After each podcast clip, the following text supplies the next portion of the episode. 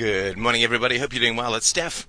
Good morning to our docket determinists on the board who have responded to some posts that I put up the other day because they kept uh, saying that uh, uh, that there was no particularly strong arguments that had been put forward for the free will side of the debate. So I had posted I posted 13 arguments which are helpful in indicating that the free will position is something which can be taken with some seriousness, although I would not say that they individually, you could say perhaps collectively, but I would not say that individually they clinch the argument. Um, it's uh, 8:35 on July the 23rd, I think, 2006. And so we're going to go through these, but the first thing I'll say is that I have been deliberately provocative to the determinists, and I have uh, I very rarely uh, post anything sharp and uh, uh, I do uh, I do have a temper, no question. I, and I've always said that I think that's a healthy thing. So I don't think I'm acting any, out of any kind of uh, uh, out of any kind of uh, inconsistency here. But when people would rant at me about my free will perspective, right? Those who are determinists would rant at me. I would sort of be a little bit provocative and sharper than I normally would because I was curious to see the response, right? I mean, this is a uh, this is a group that says that everything that happens is predetermined, and therefore it should not be the case that they get really angry at my opinions, right? Because I'm not responsible for my opinions, so getting angry at me would be illogical. So I've been sharper than I normally would in this debate because I'm kind of curious. Look, uh, I've I've already said that the stakes for the free will versus determinism argument are very high for me, right? Because my whole podcasting is based on it and my love for, Christina, my pride in what I've done with my life, my joy in, in a wide, wide variety of things, self-esteem, uh, and uh, and also anger, which I enjoy as well. When it's uh, healthy and directed at the right target, uh, it would mean that my feelings of, of uh, I guess, past feelings of anger towards my mother would have been irrational. And so I've certainly put forward that the stakes are very high. I'd like to know why the stakes are so high on the determinist side, but I don't think I'm going to get any of that because they're staying on the intellectual side of the debate, which I understand. It just uh, would be a little bit more, I think, human to sort of find out why on their side it's so important. I've certainly put forward why it's so important for me. So when people uh, reject the free will arguments, uh, I do perceive it to some degree as an attack uh, upon uh, everything that I value and just about everything that brings me joy in my life which doesn't have anything to do with the truth value, but it certainly does mean that I have the uh, I, I, hold the right to get angry at these debates, which doesn't have anything to do with whether whether they're true or not, of course. But I did I was deliberately provocative towards one gentleman on the board because everyone had said to me, and you may have heard it on the uh, uh, you may have heard it on the debate on Sunday. Everybody has said to me, "No, no, no, no, we weren't. We weren't being aggressive towards you. We weren't being condescending. We were, you know, it's all in your head, basically. Uh, of course, this is whatever happens when you point out other people's bad behavior if They deny it and call you crazy, right? That's just. you could say that's determined, but I guess I can't really blame the determinists for it because their defensiveness is not uh, uh is not uh, not their choice, right? It's not their responsibility. But anyway, so I put this stuff on the board where I sort of went through just one set of posts and combed out, uh, I don't know, half a dozen or so uh, condescending or snarky or bitchy kinds of comments or, or uh, insults towards me uh, from determinists. And of course, I haven't heard anything back about that because they're very interested in facts but not in evidence. but one gentleman got very angry and uh, flamed me, and I sort of posted back and I said, Well, I understand that you're angry and I have no problem with you being angry if you're into free will, but if you're into determinism, it really uh, it undermines it, it, really undermines your whole position, right? If you get angry at someone for having beliefs that they have no control over, then you don't really you, you don't really believe in determinism, and I will hold this to be a self-evident fact until the day that I die. Uh, you simply can't uh, uh do that. It's like trying to reason with a gnat that's going to sting you right? It's it's sort of ridiculous, right? The gnat's going to do what it's going to do. Reasoning with it is kind of ridiculous, right? Unless you say that the gnat has some capacity to change its behavior based on your reasoning, that's what I want to know, right? I mean, is is this the case or not? but uh, this gentleman then wrote back to me with an analogy that I find to be quite interesting, and then we'll talk a little bit more about the 13 points which help support the the uh, free will side of things.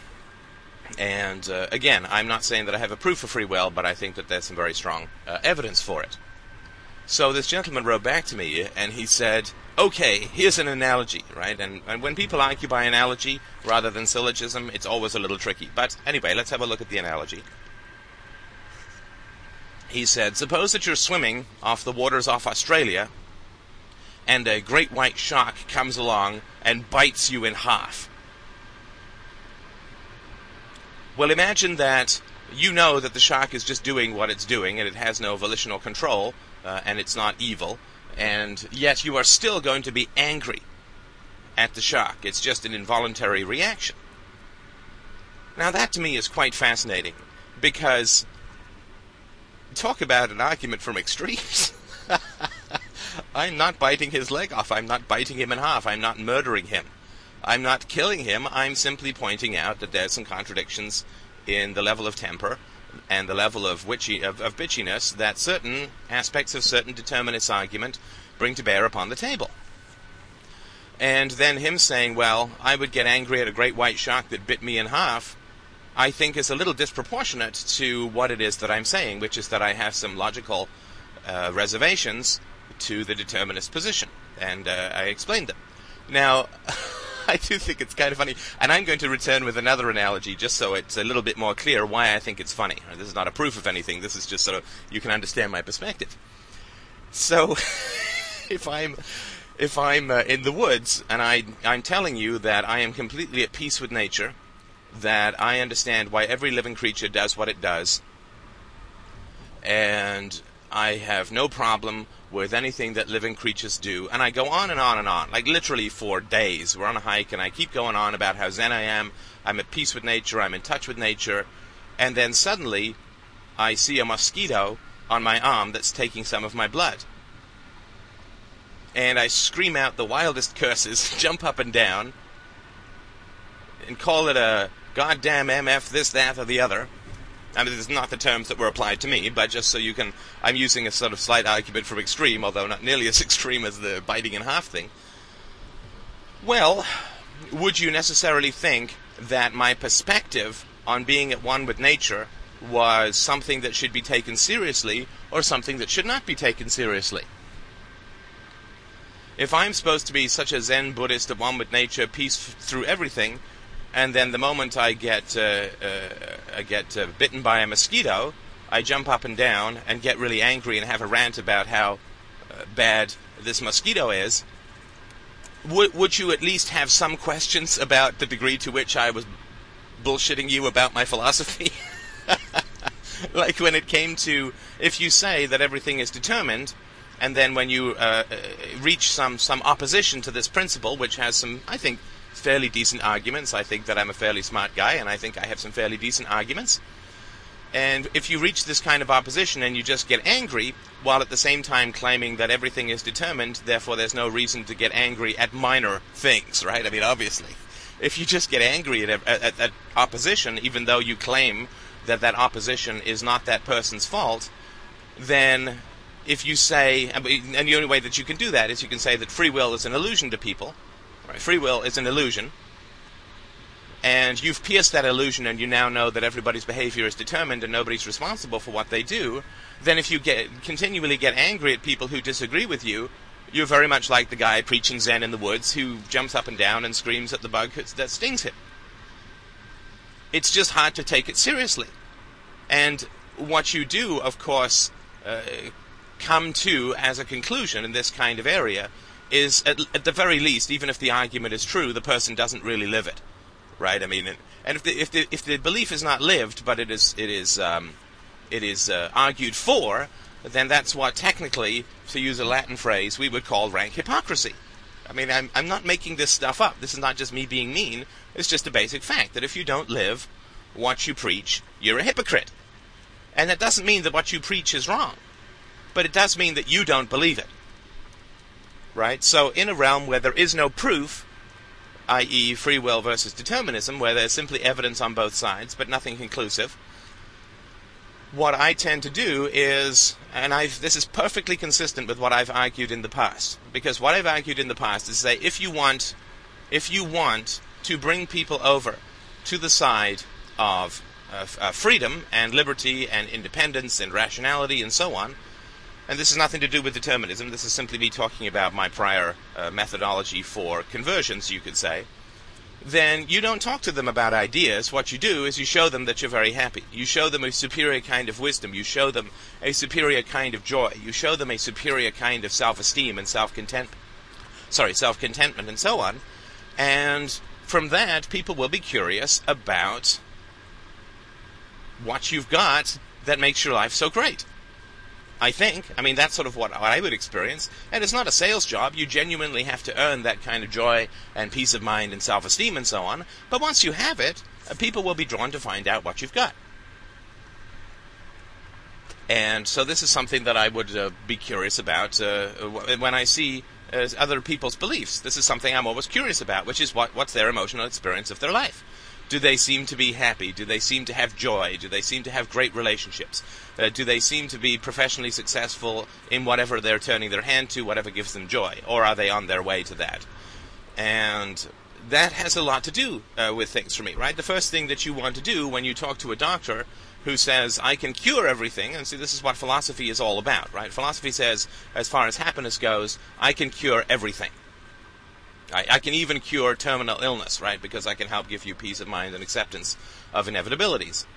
So when philosophy, so when a doctor says I can cure everything, which is what every thinker is basically saying, it's a very fundamental thing to understand about communicating about base ideas, especially such base ideas as uh, determinism versus free will, that you're claiming to um, to cure everything. Right now, if you're claiming to cure everything, if you're going around, you're, you're at the doctor's pavilion, I guess you could say, or the doctors all have their booths set up, and you have a doctor who says, I can make you uh, beautiful, wealthy, healthy, and wise. Well, the first thing that you're going to want to see is a doctor who is himself uh, beautiful, wealthy, healthy, and wise. I mean, that's. I know philosophy can't make you physically beautiful, but go with me to the spiritual dimension for just a moment, where free will resides, in all defiance to causality. But, uh, and just kidding, I don't believe in free will as a spiritual element, but uh, that's the first thing you're going to say is, as a doctor, are you uh, have you achieved the very things that you claim to be able to bestow upon others?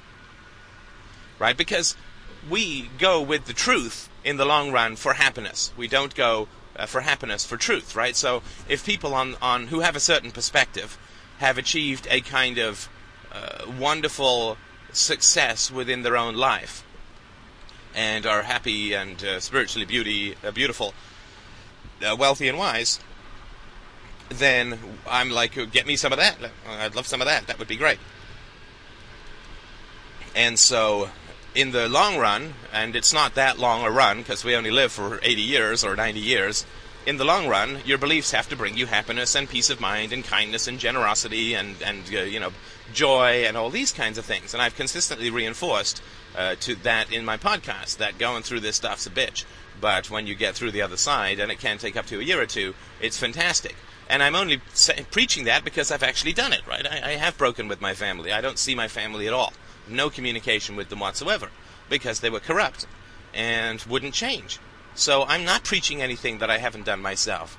And when it comes to relationships, I have an absolutely glorious, wonderful, perfect, magical relationship with a, a glorious woman, and we had to work to make it that great. So when I talk about relationships, uh, when I talk about work stuff, well, I have sort of founded a multi-million dollar company, grown it and sold it, and so I have been a leader to, I mean, to whatever small degree you want to call it. Company was like 30 people or whatever, right? But uh, you know, I have traveled throughout North America, China, and Europe selling software, and you know, and this is not an advertisement to me or anything like that. It's just that when I do talk about authority, it's not theoretical. I've had it. Uh, I have had uh, significant control over other people, a significant influence, let's say. So I'm, you know, when I'm talking about these things, I'm not talking about them in a theoretical way. I'm not Nietzsche sitting on a rock, uh, quivering in a room with a migraine, saying you should go out and conquer the world and be brave. Right? I'm not somebody saying that uh, you should uh, break with your family. Oh, I'm sorry, I've got to end this because my mom's coming. Right?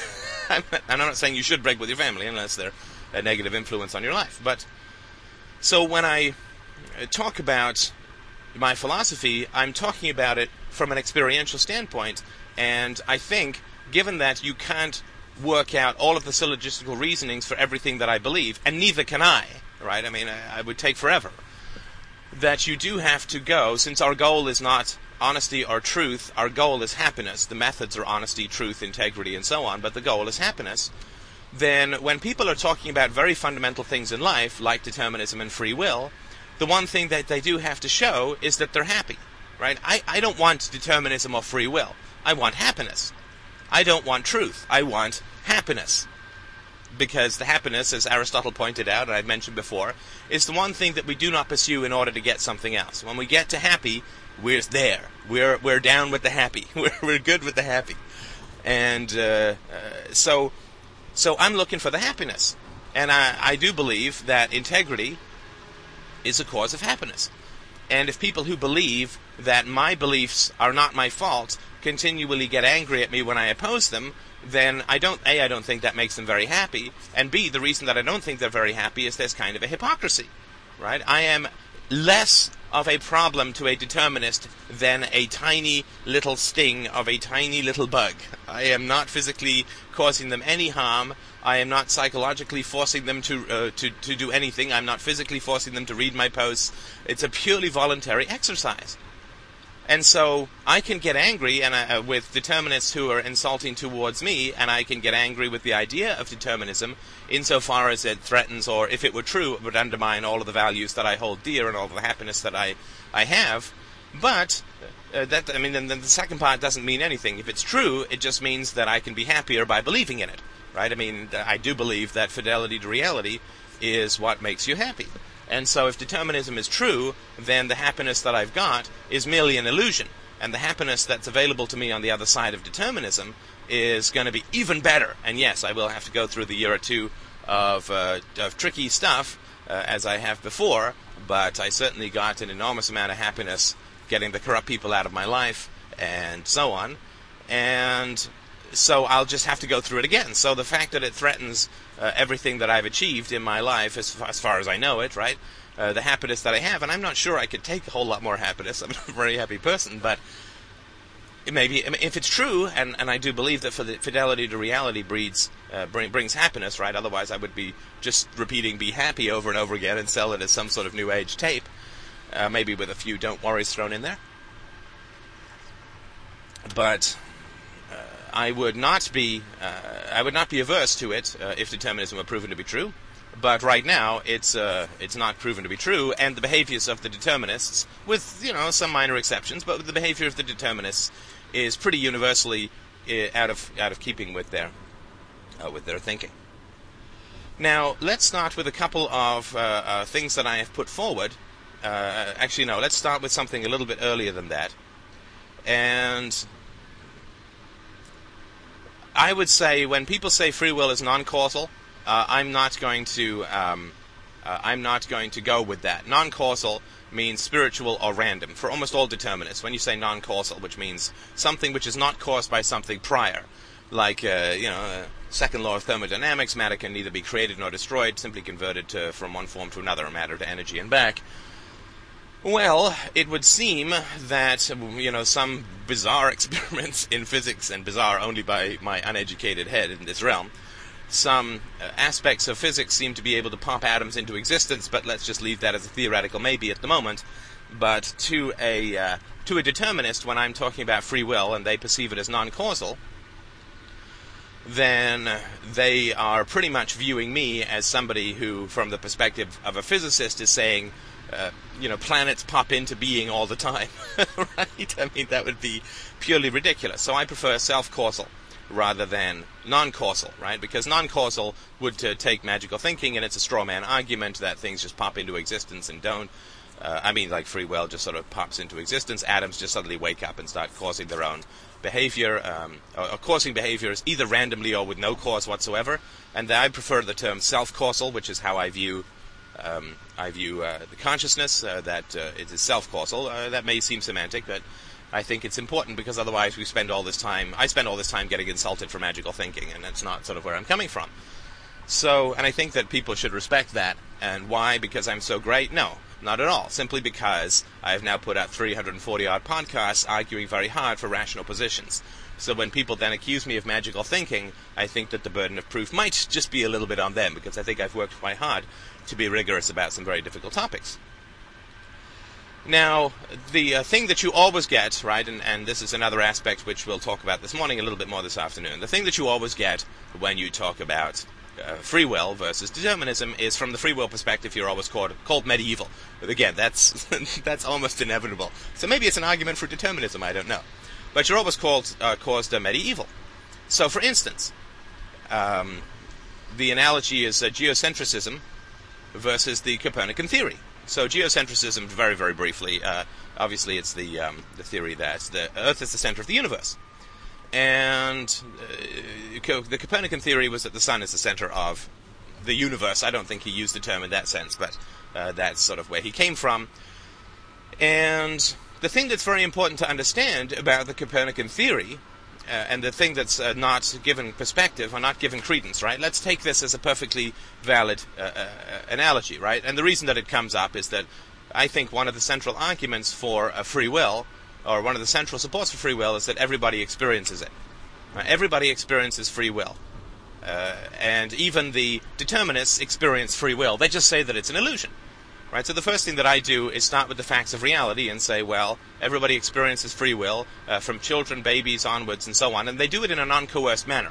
You can say everybody believes in God, but God is a coerced relationship, right? Children are taught about God and bullied for not believing in God, and so you have to. It's very important to look at the beliefs that human beings have that are non-coercive, that are innate or natural to the species, right? So free will is something that uh, toddlers understand very, very well. So when you snatch something from them, they don't shrug, they get angry. And uh, this is something that's sort of important to understand. They now toddlers ascribe a little bit of over causality, like they'll actually get mad at the wind for taking away their kite, but that's just something you have to rein back to help them understand that the world is not doing anything to them personally, but other people sometimes are. So the reason that uh, this sort of comes up is that when you talk about uh, free will versus determinism, and you say, well, everybody believes in uh, in free will, then uh, people say, well, everybody used to believe that the world was flat, and that's certainly true. That people did believe that the world was flat, and they had every reason for believing that the world was flat, and it was a pretty valuable belief to believe that the world was flat because it perfectly appeared flat uh, to them. You couldn't climb a mountain high enough to see the curvature of the Earth, and so people did believe that the world was flat. Now, the way in which the Copernican revolution occurred, despite the opposition of the Catholic Church at the time, was that the significant problem with the uh, the geocentric view of the universe, the Earth-centered view of the universe, is that you can't explain the retrograde motion of Mars. So when you watch Mars in the night sky, then you end up with Mars doing a loop back on itself because we're, w- working within the orbit of Mars. And so Mars loops back upon itself and then starts up again because we're swinging past it within our own orbit.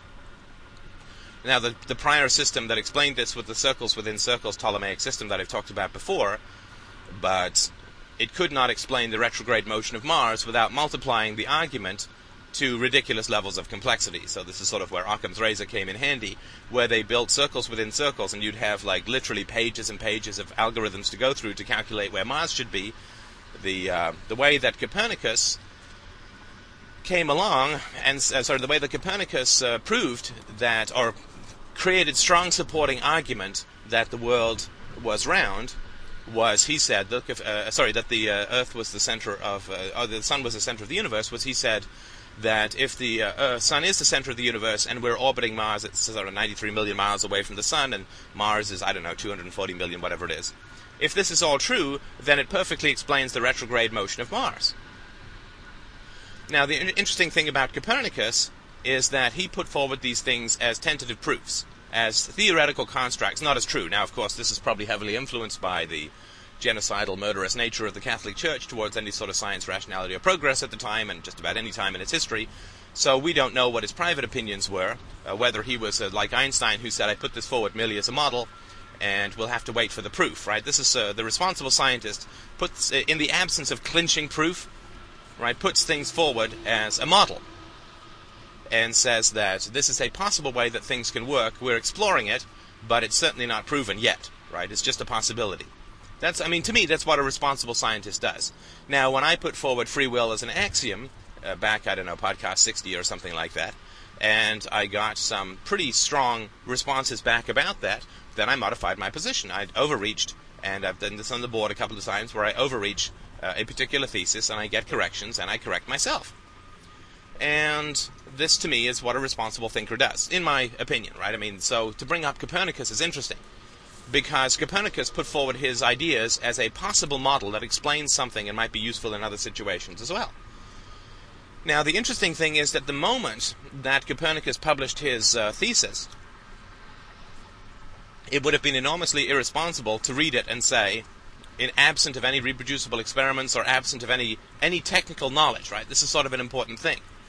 Absent of any technical knowledge, it's very uh, it's ridiculous to suddenly switch your opinions because it could be bullshit, right? I mean, this is something that's fairly important to understand. This is why I don't follow the, every every new environmental catastrophe that's believed to exist. It's why I don't follow the experts, right? When I, in 1970s, in the 1970s, when they said there'll be worldwide famine by 1980, in the 1980s when they said, oh, there'll be, there'll be, we'll run out of oil and the economy will collapse by 1990. All this kind of nonsense. We all hear these kinds of doom predictions from all of the uh, PhD-clad experts in the world and of course, a lot of these people have ulterior motives. Uh, a lot of these people get an enormous amount of funding for predicting disasters, and the government loves to fund them because it gains more power by frightening the population. And I'm not putting the determinists in this camp. It's just that for me, every time that uh, somebody uh, comes along with a paper that says, "Ah, I've proven free will is fallacious," I'd be like, "Okay, well, first of all, they're not being responsible because it's certainly not a consensus yet." Like, I think we can legitimately say that the world is round now and be pretty certain of it. I think we can certainly say 2 plus 2 is 4 and be certain of it. We can say that gravity exists and be certain of it. We can say that our senses uh, uh, are valid, and although there's still arguments about it, I think we can be pretty certain of it. So, there's some things which we're certain about, and there are other things which are put forward as theorems. And the difference tends to be for me, as a non-technical person, as a non-scientist, the consensus seems to be something like, like the, the proof seems to be something like this. Every single piece of evidence points towards it, and there is now no longer any debate among the experts. Right, that to me is fairly important. I have to rely on the integrity of the scientific method rather than other people's opinions, rather than any individual experiment. I have to rely on the integrity of experts because I can't do these experiments themselves. How do I know relativity is true? What do I have? I don't have a freaking clue. I listen to one Queen song called 39 and I say that relativity is true. Uh, believe it or not, uh, the guitarist for Queen was doing his uh, degree in astrophysics and actually wrote a song about relativity called 39. It's a fantastic uh, song. Very folky. Nice. But how do I know that relativity is true? Well, because there seems to be every experimental evidence that I come across uh, is is uh, something that supports it or validates it. it also is the a consensus among all experts that relativity is true. All experts, right? I mean, uh, if I said relativity is false, I mean, you hope you wouldn't take me seriously at all. But that's sort of how I come across to, to understand that something is more than a thesis, but a conclusion.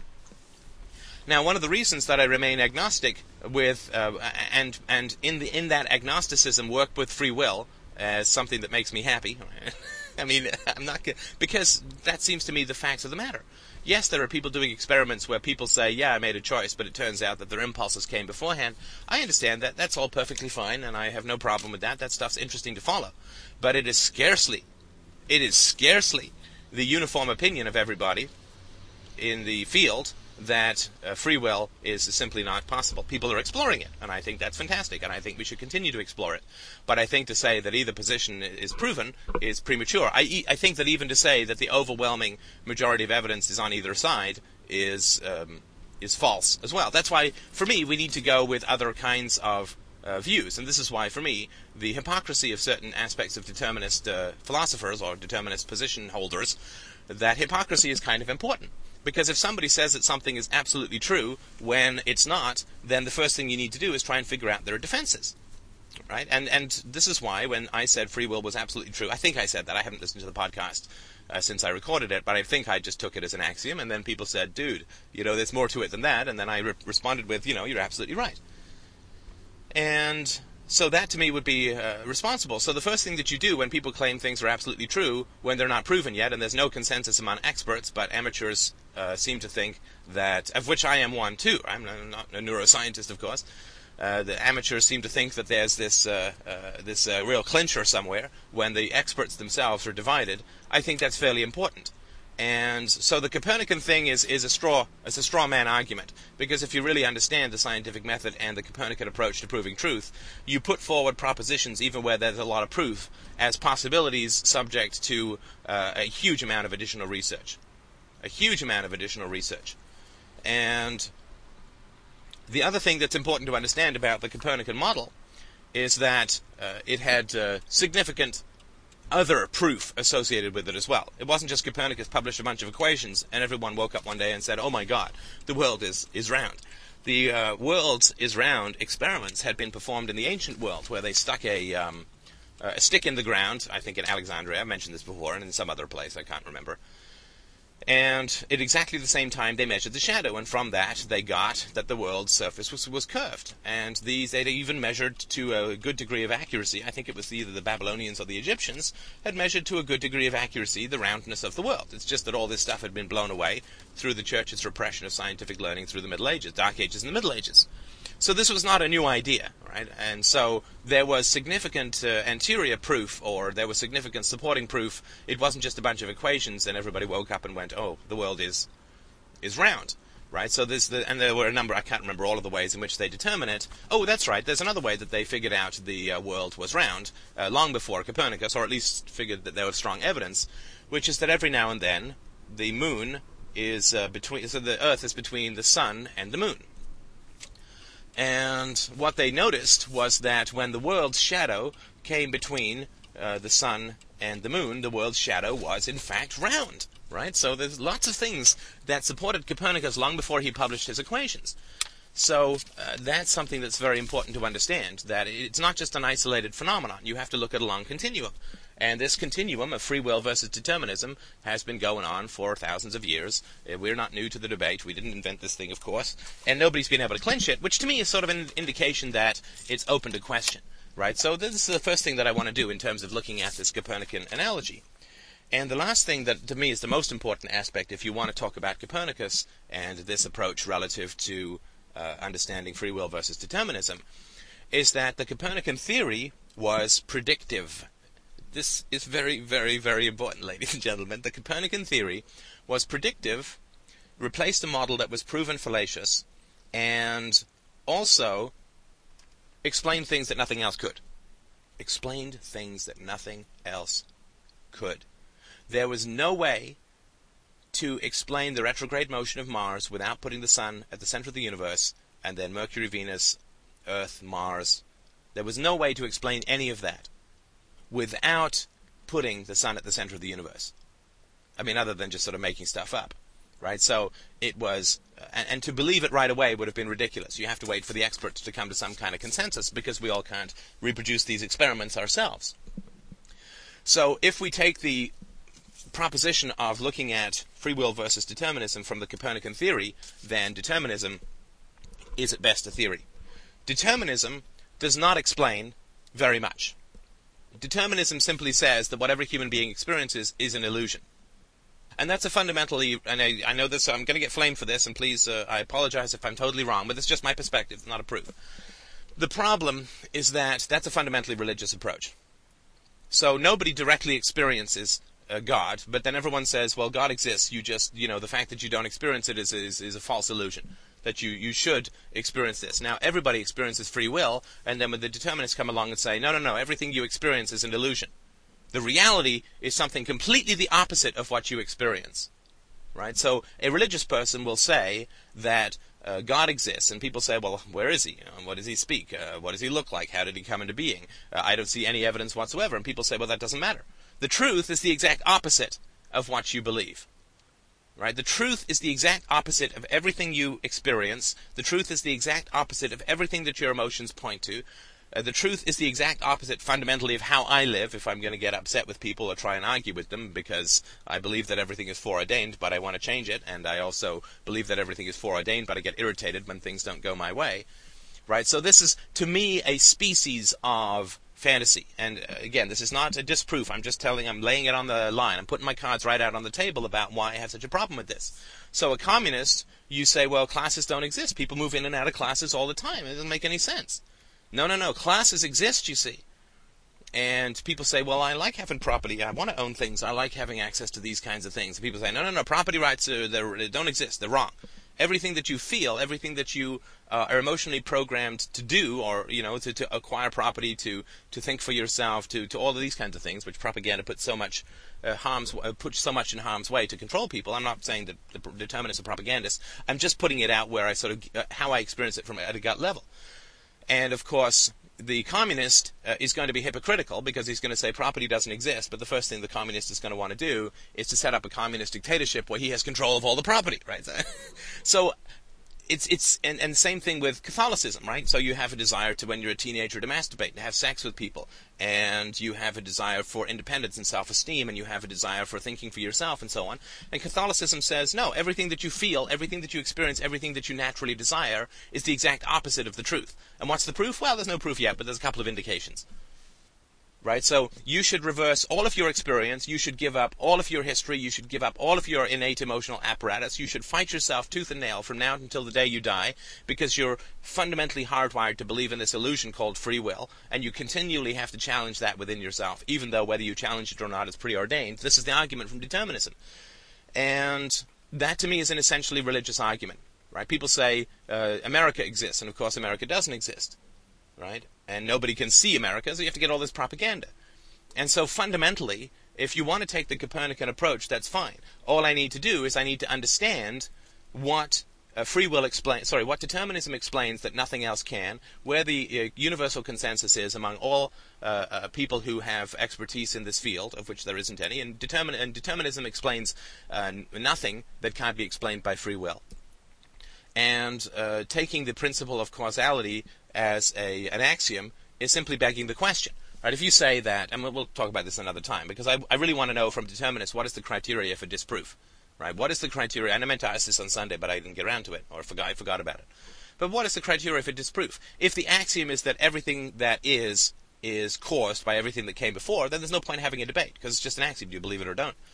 But to bring up the Copernican thing is really specious. And not only is it insulting because of the general thing where you're viewed to be medieval and a flat earther and so on, uh, if you take the Copernican example very seriously, then determinism becomes a possible theory at best, which is contradicted by all of the emotional apparatus and direct experience of every human being. And then to say, well, you have to give up your whole history, you have to give up your innate belief in free will, you have to give up all of your emotions like frustration and love and desire and vengeance and anger and joy and so on, because they're all unearned then uh, that's fine. I mean, maybe that's the case, but the burden of proof is pretty high, and certainly determinism is nowhere close to making that uh, that leap yet. So we'll talk a little bit more about these 13 points. I just wanted to talk about this particular approach up front and where I think the responsibility is in terms of thinking. So thank you so much for listening. I appreciate the debate. It has been very stimulating. I, I am enjoying it, and I hope that other people are as well. I know it's a very popular topic on the board, but uh, this is sort of where I'm coming from when I look at the deterministic side of things, uh, then uh, I hope that uh, we will continue to have this debate, but just to understand that the debate can't occur in isolation from a, a universal consensus of experts. Uh, as well as, uh, and I know there are going to be people who say, well, the universal consensus, uh, consensus of political scientists is that there should be a state and so on. We'll talk about that another time, but this is not, that's not exactly a situation where the scientific method is being applied. That's all the realm of propaganda. So thank you so much for listening. I look forward to donations. Been a dry couple of days, not too too bad, but a little bit dry. I would appreciate it if you could send me some shekels. I've had to lay out some significant cash for getting this uh, server at GoDaddy and so on. So if you could ease my burden, I would really appreciate it. Uh, thank you so much for listening. Feel free to sign up for the uh, 17 US dollars a month uh, to support Freedomain Radio and listener survey fill outs are always appreciated. Thank you so much.